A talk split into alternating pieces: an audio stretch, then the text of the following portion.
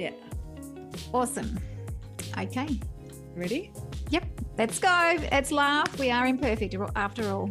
Okay.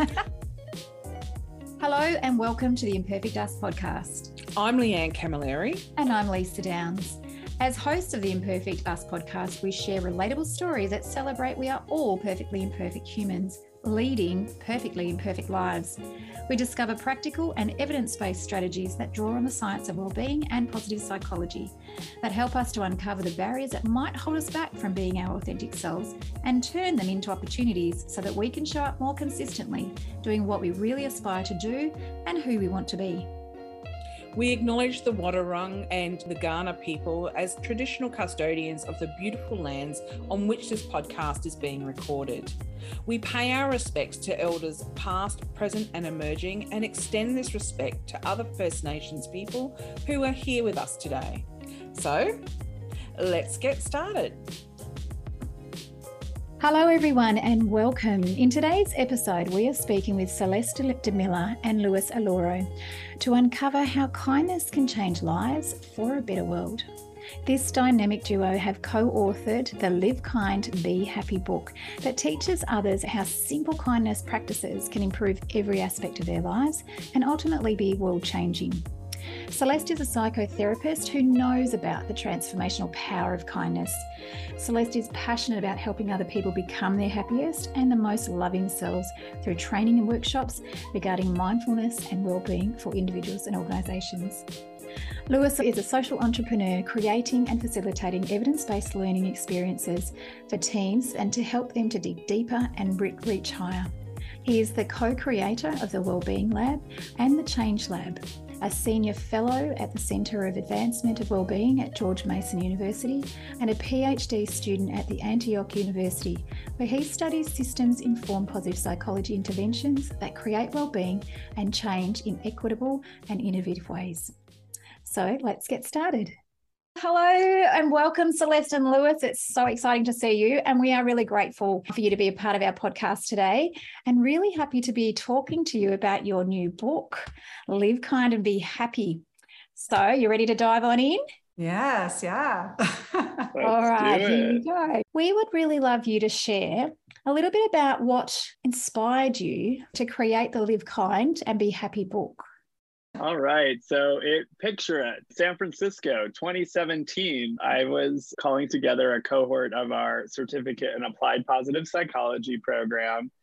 And Celeste, a psychotherapist, was not new to positive psychology at all, though she she saw that we were teaching this class up in San Francisco. And Celeste, I don't know if you know the geography of California, but Celeste lives in Southern California and San Francisco is up in Northern California. So it was no small feat for her to get there every weekend for mm-hmm. six months to take this one weekend a month for six months to take this course.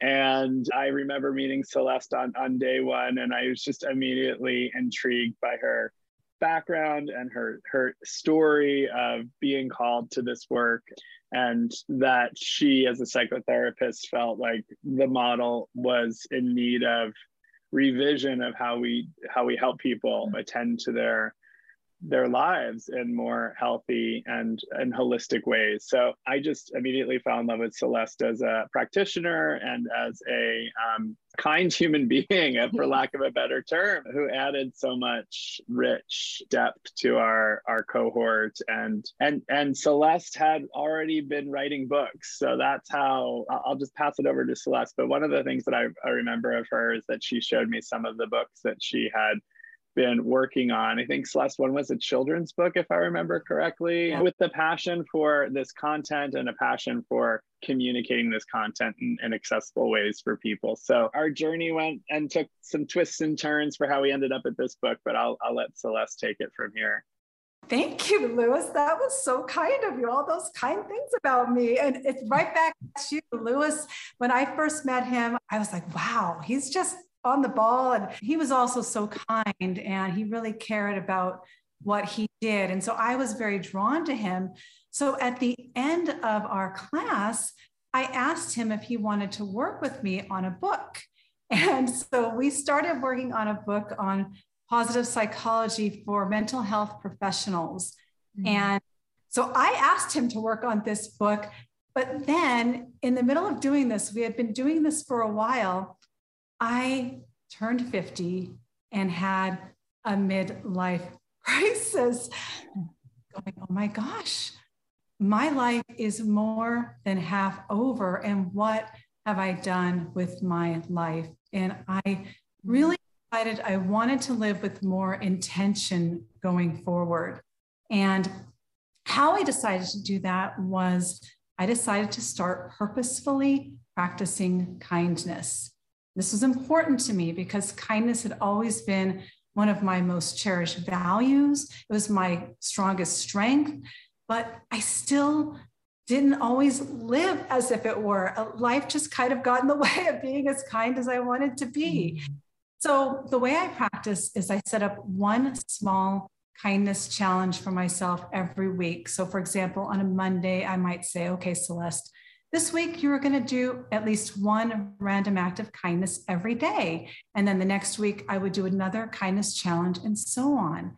These challenges did not take a lot of time or energy out of my week, but they made a huge impact. Mm. I see the impact I was having on people around me. It was making people happier, making people smile. And I could feel the impact on me. I was feeling excited about life again. And I just thought, this, this is what I want to be writing about. And despite the fact that I asked Louis to write this other book with me, I just knew that I had to let that go and work on this. So I approached Louis. I'm like, Louis, this is where my heart is. I really want to be writing about kindness. And he was lovely. He's like, Celeste, if that is where your heart is, you need to follow your heart, and I will support you in whatever way that I can. And let's do this. And so that's how we brought about Live Kind, Be Happy, how simple science based kindness practices can make you happier. So that's a beautiful so story. Yeah. I really love that you experimented as well with those practices, I like did. a researcher and a scientist, really, with that beautiful beginner's mind. What is it like? And then noticing it yourself. I think that's just so rich, and why some of those things in your book, the practices, are really beneficial for others. Thank you. Yeah. Louis, could you share with us some of the positive changes that we might expect when practicing kindness for ourselves and others and, and how it might make us happier? Well, surely. I mean, Celeste's story right here, I think, is is is better tribute than any any scientific study, really, in realizing the the benefits of kindness in terms of feeling better. So one immediate impact of kindness is improving one's mood. And certainly, someone facing a midlife crisis or a quarter life challenge or a late life challenge, I mean, this could be a really simple and easy way to improve our mood, lessen cortisol, and decrease our blood pressure. Really has an impact on our stress levels, kindness, reducing stress levels. And certainly in the practicing of kindness as a practitioner of kindness, right, that when we draw up empathy and compassion for other people, it could also have an impact on our own self esteem and sense of self. So I love that kindness is kind of that both and good for the giver, the practitioner, good for the receiver, good for the onlooker. The studies of pro social behavior, even that show that people who observe a kind act actually benefit and just the observation have no participation necessarily in in the in the act but just by observing could have a benefit in the mood and even the willingness of that person to pay it forward. So good for the giver good for the receiver good for the onlooker good for the world. Kindness has so many beautiful values that can help us be happier in terms of fulfillment, happier in terms of meaning and belonging even in in our community. So all sorts of good benefits of kindness. Mm. there's like a contagion effect. It's a win-win for all. And i know myself when i see others being kind i receive kindness or i am kind to others it just lights you up kindness really does light you up and it gives you that feel good feeling. And that feel good feeling comes from those feel good hormones like serotonin and oxytocin that you experience when you do an act of kindness. They not only make you feel good, they are good for you. They have actually shown to improve your health. So they are considered cardioprotective, which means they're good for your heart, your cardiovascular system. They are good for your immune system. They help you to get over illness faster, to get sick less often. They even help you decrease chronic pain. So kindness is powerful. We think of it as kind of this fluffy thing, but it's really a very powerful thing to do for yourself and for others in the world. So I it's just such a powerful way to change yourself in the world. I love it. Yeah, kindness is really one of the best strengths I think that we can have. I, I know for myself, and Leanne gets probably a bit tired of me saying this, but I know I use a, a lot of kindness in our schools and particularly with young students, talking about when they're trying to self regulate or they're trying to have a social communication with others by having a kind conversation changes the lens. So when they're trying to be, if they're frustrated, for example, rather than shouting and carrying on with them, how might you say that in a kind way? And that it just they don't even have to really think for very long. They just just saying kind conversation. How can you say it in a kind way? All of a sudden they just say, oh, "I'm really frustrated. Can you just please move aside?" Or it's just such a powerful, powerful tool. Just even the the word kindness is what we're mm. seeing in schools. love that. So I love much. that. It reminds it me too. I, I, don't know about around the world, but I know in the U.S. we've had a, a movement in the past 20 years for with anti-bullying programs that mm-hmm. bring bullying back to the forefront. Actually, when you talk about it as anti-bullying, but you could frame it as being kind and perhaps get at the same outcomes, the ones that you're suggesting here, Lisa, in terms of how we communicate to each other, how we communicate to ourselves, our needs, our wants, our requests, and just talking about it in the positive opposite of bullying. Kindness comes right to the forefront. And I think having mm. that conversation in schools and in workplaces alike is so much what is needed right now. Yeah. And you, you guys talking about kindness in schools, which is beautiful. But another really powerful thing for kindness with kids is that they have done research showing that if you take kids, even like socially anxious kids, mm-hmm. and have them practice kindness over a period of time, they actually mm-hmm. more friends and they become happier. So it's really powerful for kids to learn to practice kindness. And and it's good for, i mean it helps adults make friends too. We all mm-hmm. love people. That's what we look for in our romantic partners and our friendships. So kindness really does help us to make friends and and people like that. So. It actually also adds to us thinking of that celeste in schools. We're finding that the students are actually going home and using the language and actually teaching parents a little bit about communicating with kindness at home. And I've had many, many emails and conversations with parents. So that's really influential and probably something that's not studied, but something that is, you know, qualitative data, which is fantastic. So yeah, yeah. Good to see and research, perhaps. Beautiful. We're really curious to discover some of your favorite kindness practices in the Live Kind and Be Happy book that might be life changing and world changing for our listeners today. Sure, I, will jump on on this one. I love every practice in mm. art, but if I'm going to pick one to share with you guys right now, I am going to say um, to step up your generosity. And one simple way that you can do this is you can set an intention to be more generous than you typically are for a week. So you just say, okay, this week I am going to practice being more generous than I typically am. Write that down on a sticky note, put it on your bathroom mirror or someplace where you're going to see it. And then just look for opportunities to be more generous. You might give a more generous tip than you typically give. You might say yes at the supermarket when they ask if you want to donate to some cause they're collecting money for. You might give $5 to an unhoused person. You might donate to your favorite charity.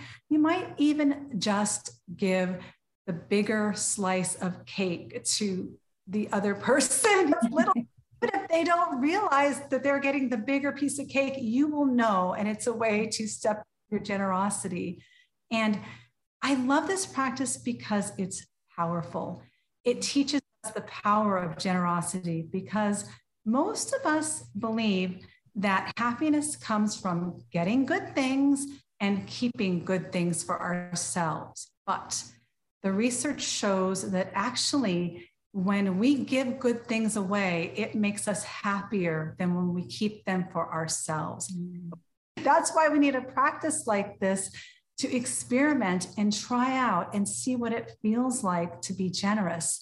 And once we do this practice and we see, wow, yeah, this really does make me happier, then we are going to be more likely to just naturally be more generous going forward.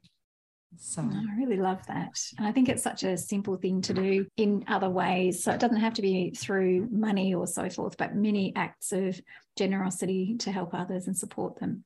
And you do, you see the light on their face as soon as that happens. They're so surprised and then they're not just not used to it. So, how wonderful would that be being the norm?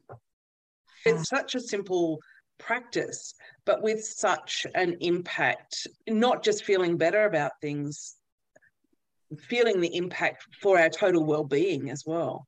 Absolutely. Yeah. And Louis, like did you that. have a special one?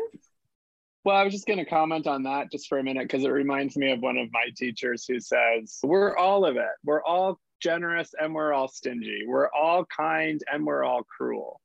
Like the reason that we understand these concepts is because we understand what they aren't too, right? We understand what cruelness is. And we could all, in some ways be cruel, just like we can all in some ways be kind. We can all in some ways be generous, just like we can all in some ways be stingy. Mm-hmm. So that well-being is one of these kind of holistic ideas that it's all of it combined right where mm-hmm. i think kindness and practices around kindness is just part part of that mm-hmm. parcel one of my favorites and that we highlight in the book is is very simple and it's it's it's not nothing that we or any modern researcher has has can claim as their own, which is a loving kindness meditation, a metta mm-hmm. meditation, right? That starts in a very internal way of introspection and, and kind of going inward. Sometimes we think of kindness a lot about going outwards and doing things and being out in the world, but this is something that you do on your own meditation cushion, and it has such a profound effect. It's it's stood the test of time through centuries. This metta meditation it's a meditation that I love our researcher friend Barb Fredrickson uses in some of her workplace interventions that shows people who employ this practice can increase our own vagal tone. A, a way of indicating physical well being is by vagal tone. So, metta meditation, this kind of loving kindness practice, is one of my favorites. It's super mm-hmm. simple and it always leaves me after 15 minutes just feeling that lit up feeling mm-hmm. of wow, I didn't do anything overtly outward, yet I know that what I just did has profound impact on me and all of the people that I bring that loving kindness awareness to through the practice. Celeste, I know it's one of your faves too. So anything else you want to say about that one? Yeah, I love loving kindness. I love loving kindness meditation and also loving kindness in everyday life. And loving kindness in everyday life is so simple all you do is you come up with a phrase such as, I wish for you to be happy. And then as you're going about your day, you just simply silently send this wish to whoever you encounter throughout your day. So you're on a walk, you silently send every person on the walk, I wish for you to be happy. I mean, you can say hi to them too outwardly, but for sending them this message, or like you're standing in line at the grocery store, each person in line, one at a time, you send them the wish, I wish for you to be happy. And this is one of those practices that before I tried it, I'm like, well, how can this possibly have any benefit. It's so simple, but it really does. And there is research that shows that loving kindness practice reduces your self critical thoughts, hmm. it reduces your judgments of others, it increases your self compassion, it increases your compassion for others. So it actually it primes you to be happy, to be kinder. So it trains your mind to be kinder, and then that can actually express out in the world as well. It's powerful. I, I love that practice. So, another way that I tend to use loving kindness, I use it when I'm angry with someone. Mm. You want to, when you send loving kindness, you don't want to just send it to people you like and think positively of. You want to send it to everyone, no matter how you feel towards that person. So when I feel angry with somebody, I actually sit down and I send them loving kindness, and it actually spends my feelings of anger. So it's a really powerful way to help us connect better with people, even those we might with your boss. It's hard to be angry with your boss if you have to go to work. So this is a way you can soften that feeling and more connection with that person. So, such a wonderful way of being. Speaking of bosses, how, how might we amplify kindness and happiness in our workplaces along with our communities? That's a really great question. How do we cultivate more kindness in our workplaces? How do we have kind conversations with our colleagues? I love Brene Brown adage that clear is kind. Being clear with each other is kind. Mm. And I think that's so true, especially in the work that I'm doing these days in leadership development and, and organizational team kinds of building, teaching people how to give feedback that is clear mm-hmm. and kind at the same time. All systems rely on feedback for optimal functioning, whether that's the the heating in your house or the the the natural system, the garden in your backyard, right? Is there too much sunlight, not enough sunlight, too much water, not enough water? The same is true for social systems. We need feedback to to be able to to optimize how we be together. And so one way that we could be more kind in our workplaces is to develop a feedback culture more of a feedback culture that makes it just how we do things around here. We we value feedback and it doesn't just come from the boss to the team. It goes from the team member to team member team member to boss. It goes in all directions. And when people can use familiar and similar language. The one that I work with a lot is situation, behavior, impact, and way forward. If we could be very situational and behavioral in the types of feedback we're giving, positive or negative, right? We can say, Celeste, yesterday in the team meeting, when you said that idea could never could never be possible, it made me feel disappointed and sad that that would be how you would meet my idea. And in the future, I just request that you be more mindful in, in your words because it mm. really st- struck me and it stuck with me 24 hours later. I'm giving you this feedback now because I value our relationship. And I know that that you love ideas. So maybe you can explain to me what was going on for you in that moment and then toss the ball back to Celeste and invite her into a, a dialogue but I was clear, right? And I didn't say two months ago in that meeting. No, it was yesterday during that time, right? When you said something very specific, right? It made me feel it had this impact on me. And I'm telling you now because I value our our our collegial relationship and I just wanted to request that in the future you be, be more mindful of your words, right? So I'm not withholding that communication because that can become really toxic for me physically. And it's also toxic for the team when we're withholding our expressing ourselves to each other. And it could just be conversational. And I think I know that was a long way of answering your question, Leanne. How can we be more kind at work? We could we could be more self-expressed and we can communicate more clearly because clear is kind. I love that, Louis, because it keeps the airways open in workplaces. If we are nervous about hurting someone else's feelings or we're holding something inside and it's just stewing and stewing and stewing. It's building a toxicity. Whereas if we're empowered with a, strategy to address it with kindness, then we're empowered to have more kind interactions and we're, we're more productive because we're all working on positive emotion. We're treating each other better and we have that understanding of where we stand in our working relationship. Mm. So I just wanted to say something on this too. And I think what everybody's talking about here about the honest communication, but doing it in a manner where you're you're expressing yourself without judging the other person is so important because it's not only important for the person expressing the challenge they have, but it's important for the other person too, because Christine Porath, uh, she's a researcher who studies incivility, she talks about rudeness is in the eye of the beholder. And many of us are not aware when we're doing something that is rude or hurtful to others. Most of us are just clueless. We don't we don't realize. And so when somebody has this honest conversation with us and says, "Hey, that hurt me." It helps that person to recognize, "Oh, okay and and to repair that relationship with the person and to make sure that doesn't things don't deteriorate. And i just think that it's it takes a bit of like courage to make those have those conversations but i think they're so important. I'm really glad that you brought that up Louis thank you. Mm, so that's fantastic.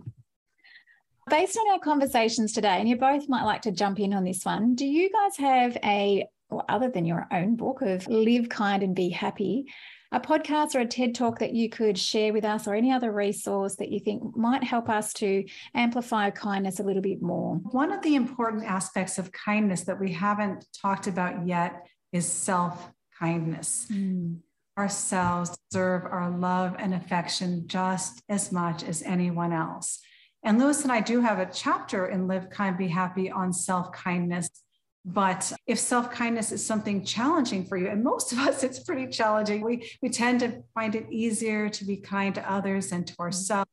And often we are even actively unkind to ourselves. So if that is especially challenging for you, then I recommend the book Self Compassion by Dr. Kristin Neff. She really gives you lots of very helpful ways to have compassion for yourself, to treat yourself like a good friend.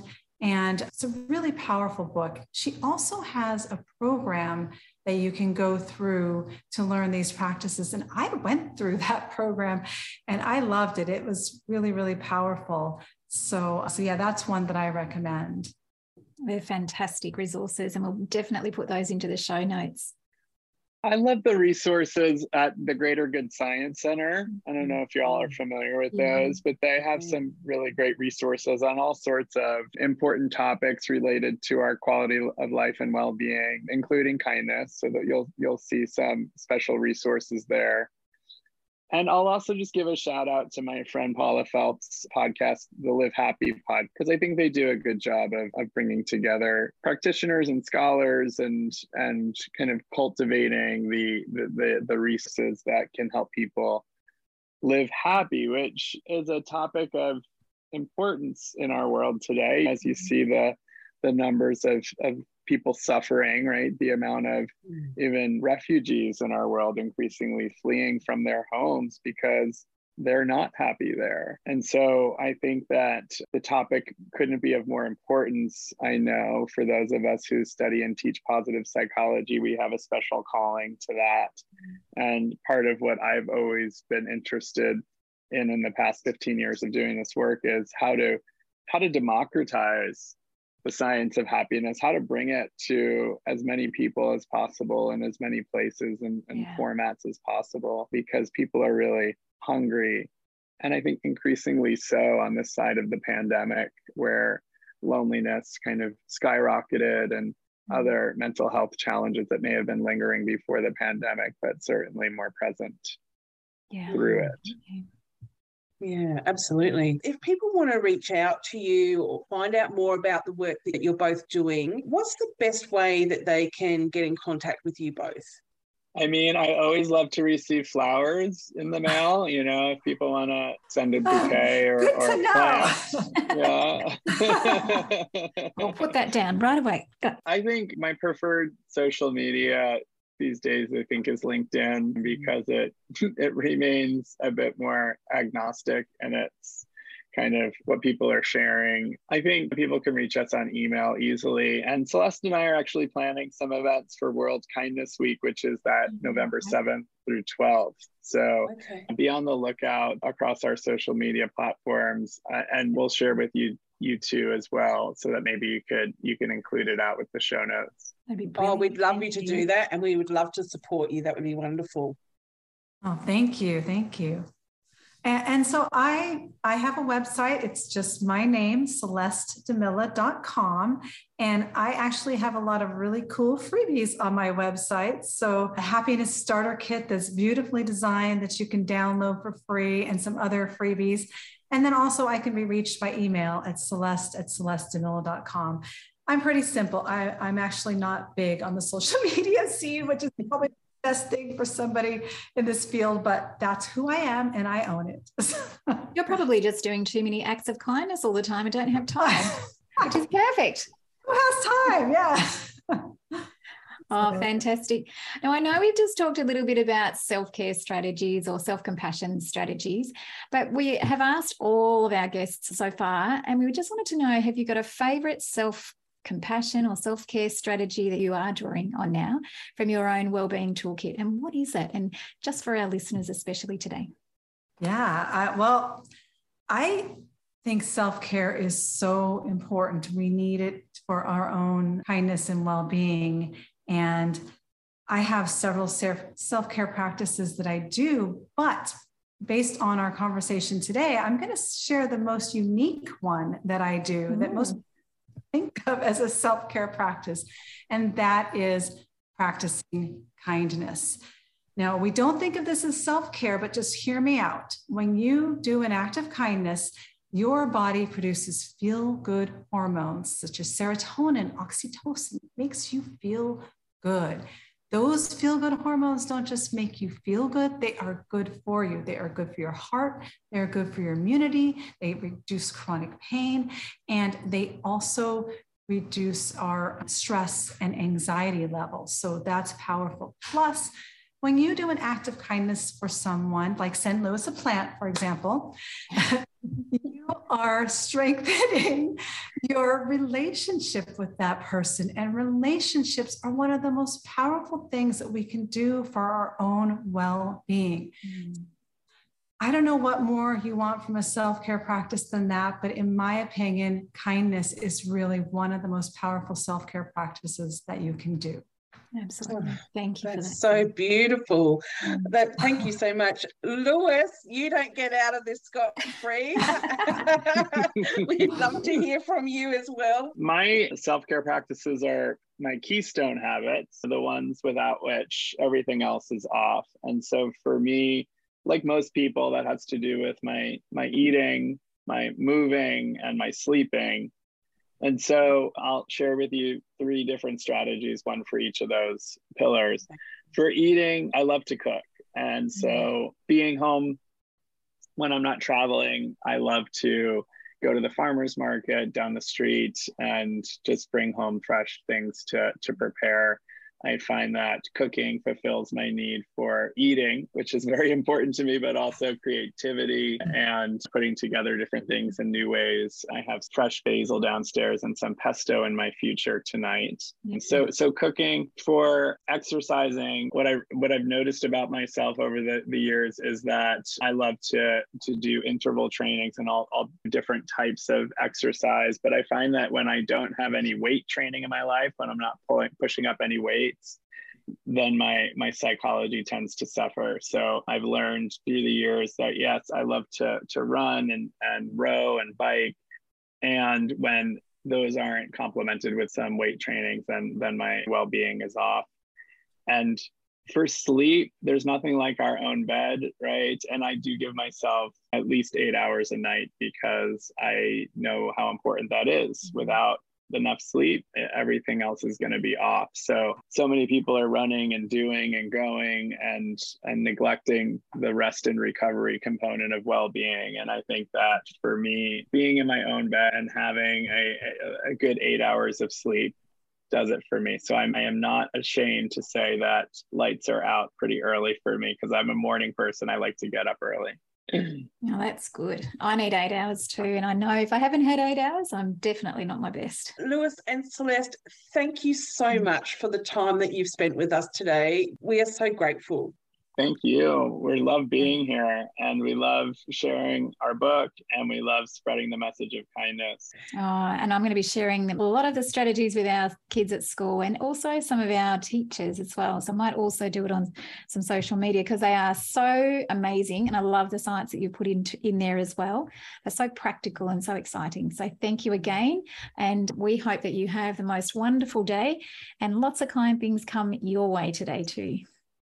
Thank you guys so much. It's been a pleasure. You guys are just doing wonderful work. And I'm so thankful that we were able to be a part of that. Oh, you're most welcome. It's our pleasure. How beautiful are they? What a great conversation. Oh. I feel energized. I know my bucket is filled with kindness. And it's funny, the word kindness in itself already sparks something for me that I just feel it's just, it's not hard to be kind and the impact yeah. is massive.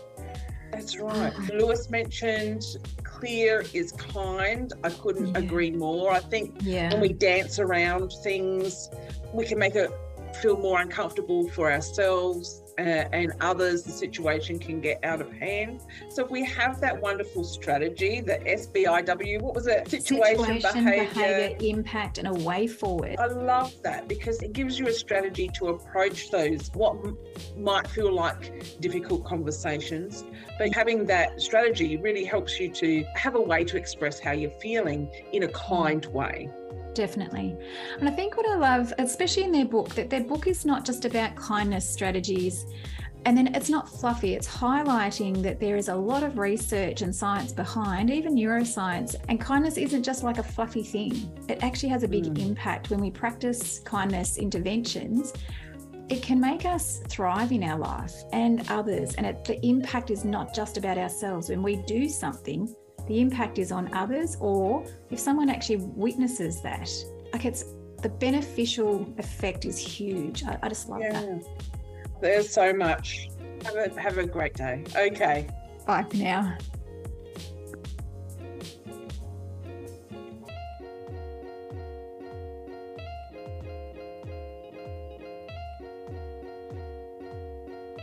And thank you for listening to the Imperfect Us podcast. As always, we are extremely grateful to our executive producer, Brenton Ainsworth, for helping us to put this episode together. If you've enjoyed this podcast, please share it with someone you care about, and we would be grateful if you could rate this podcast on iTunes.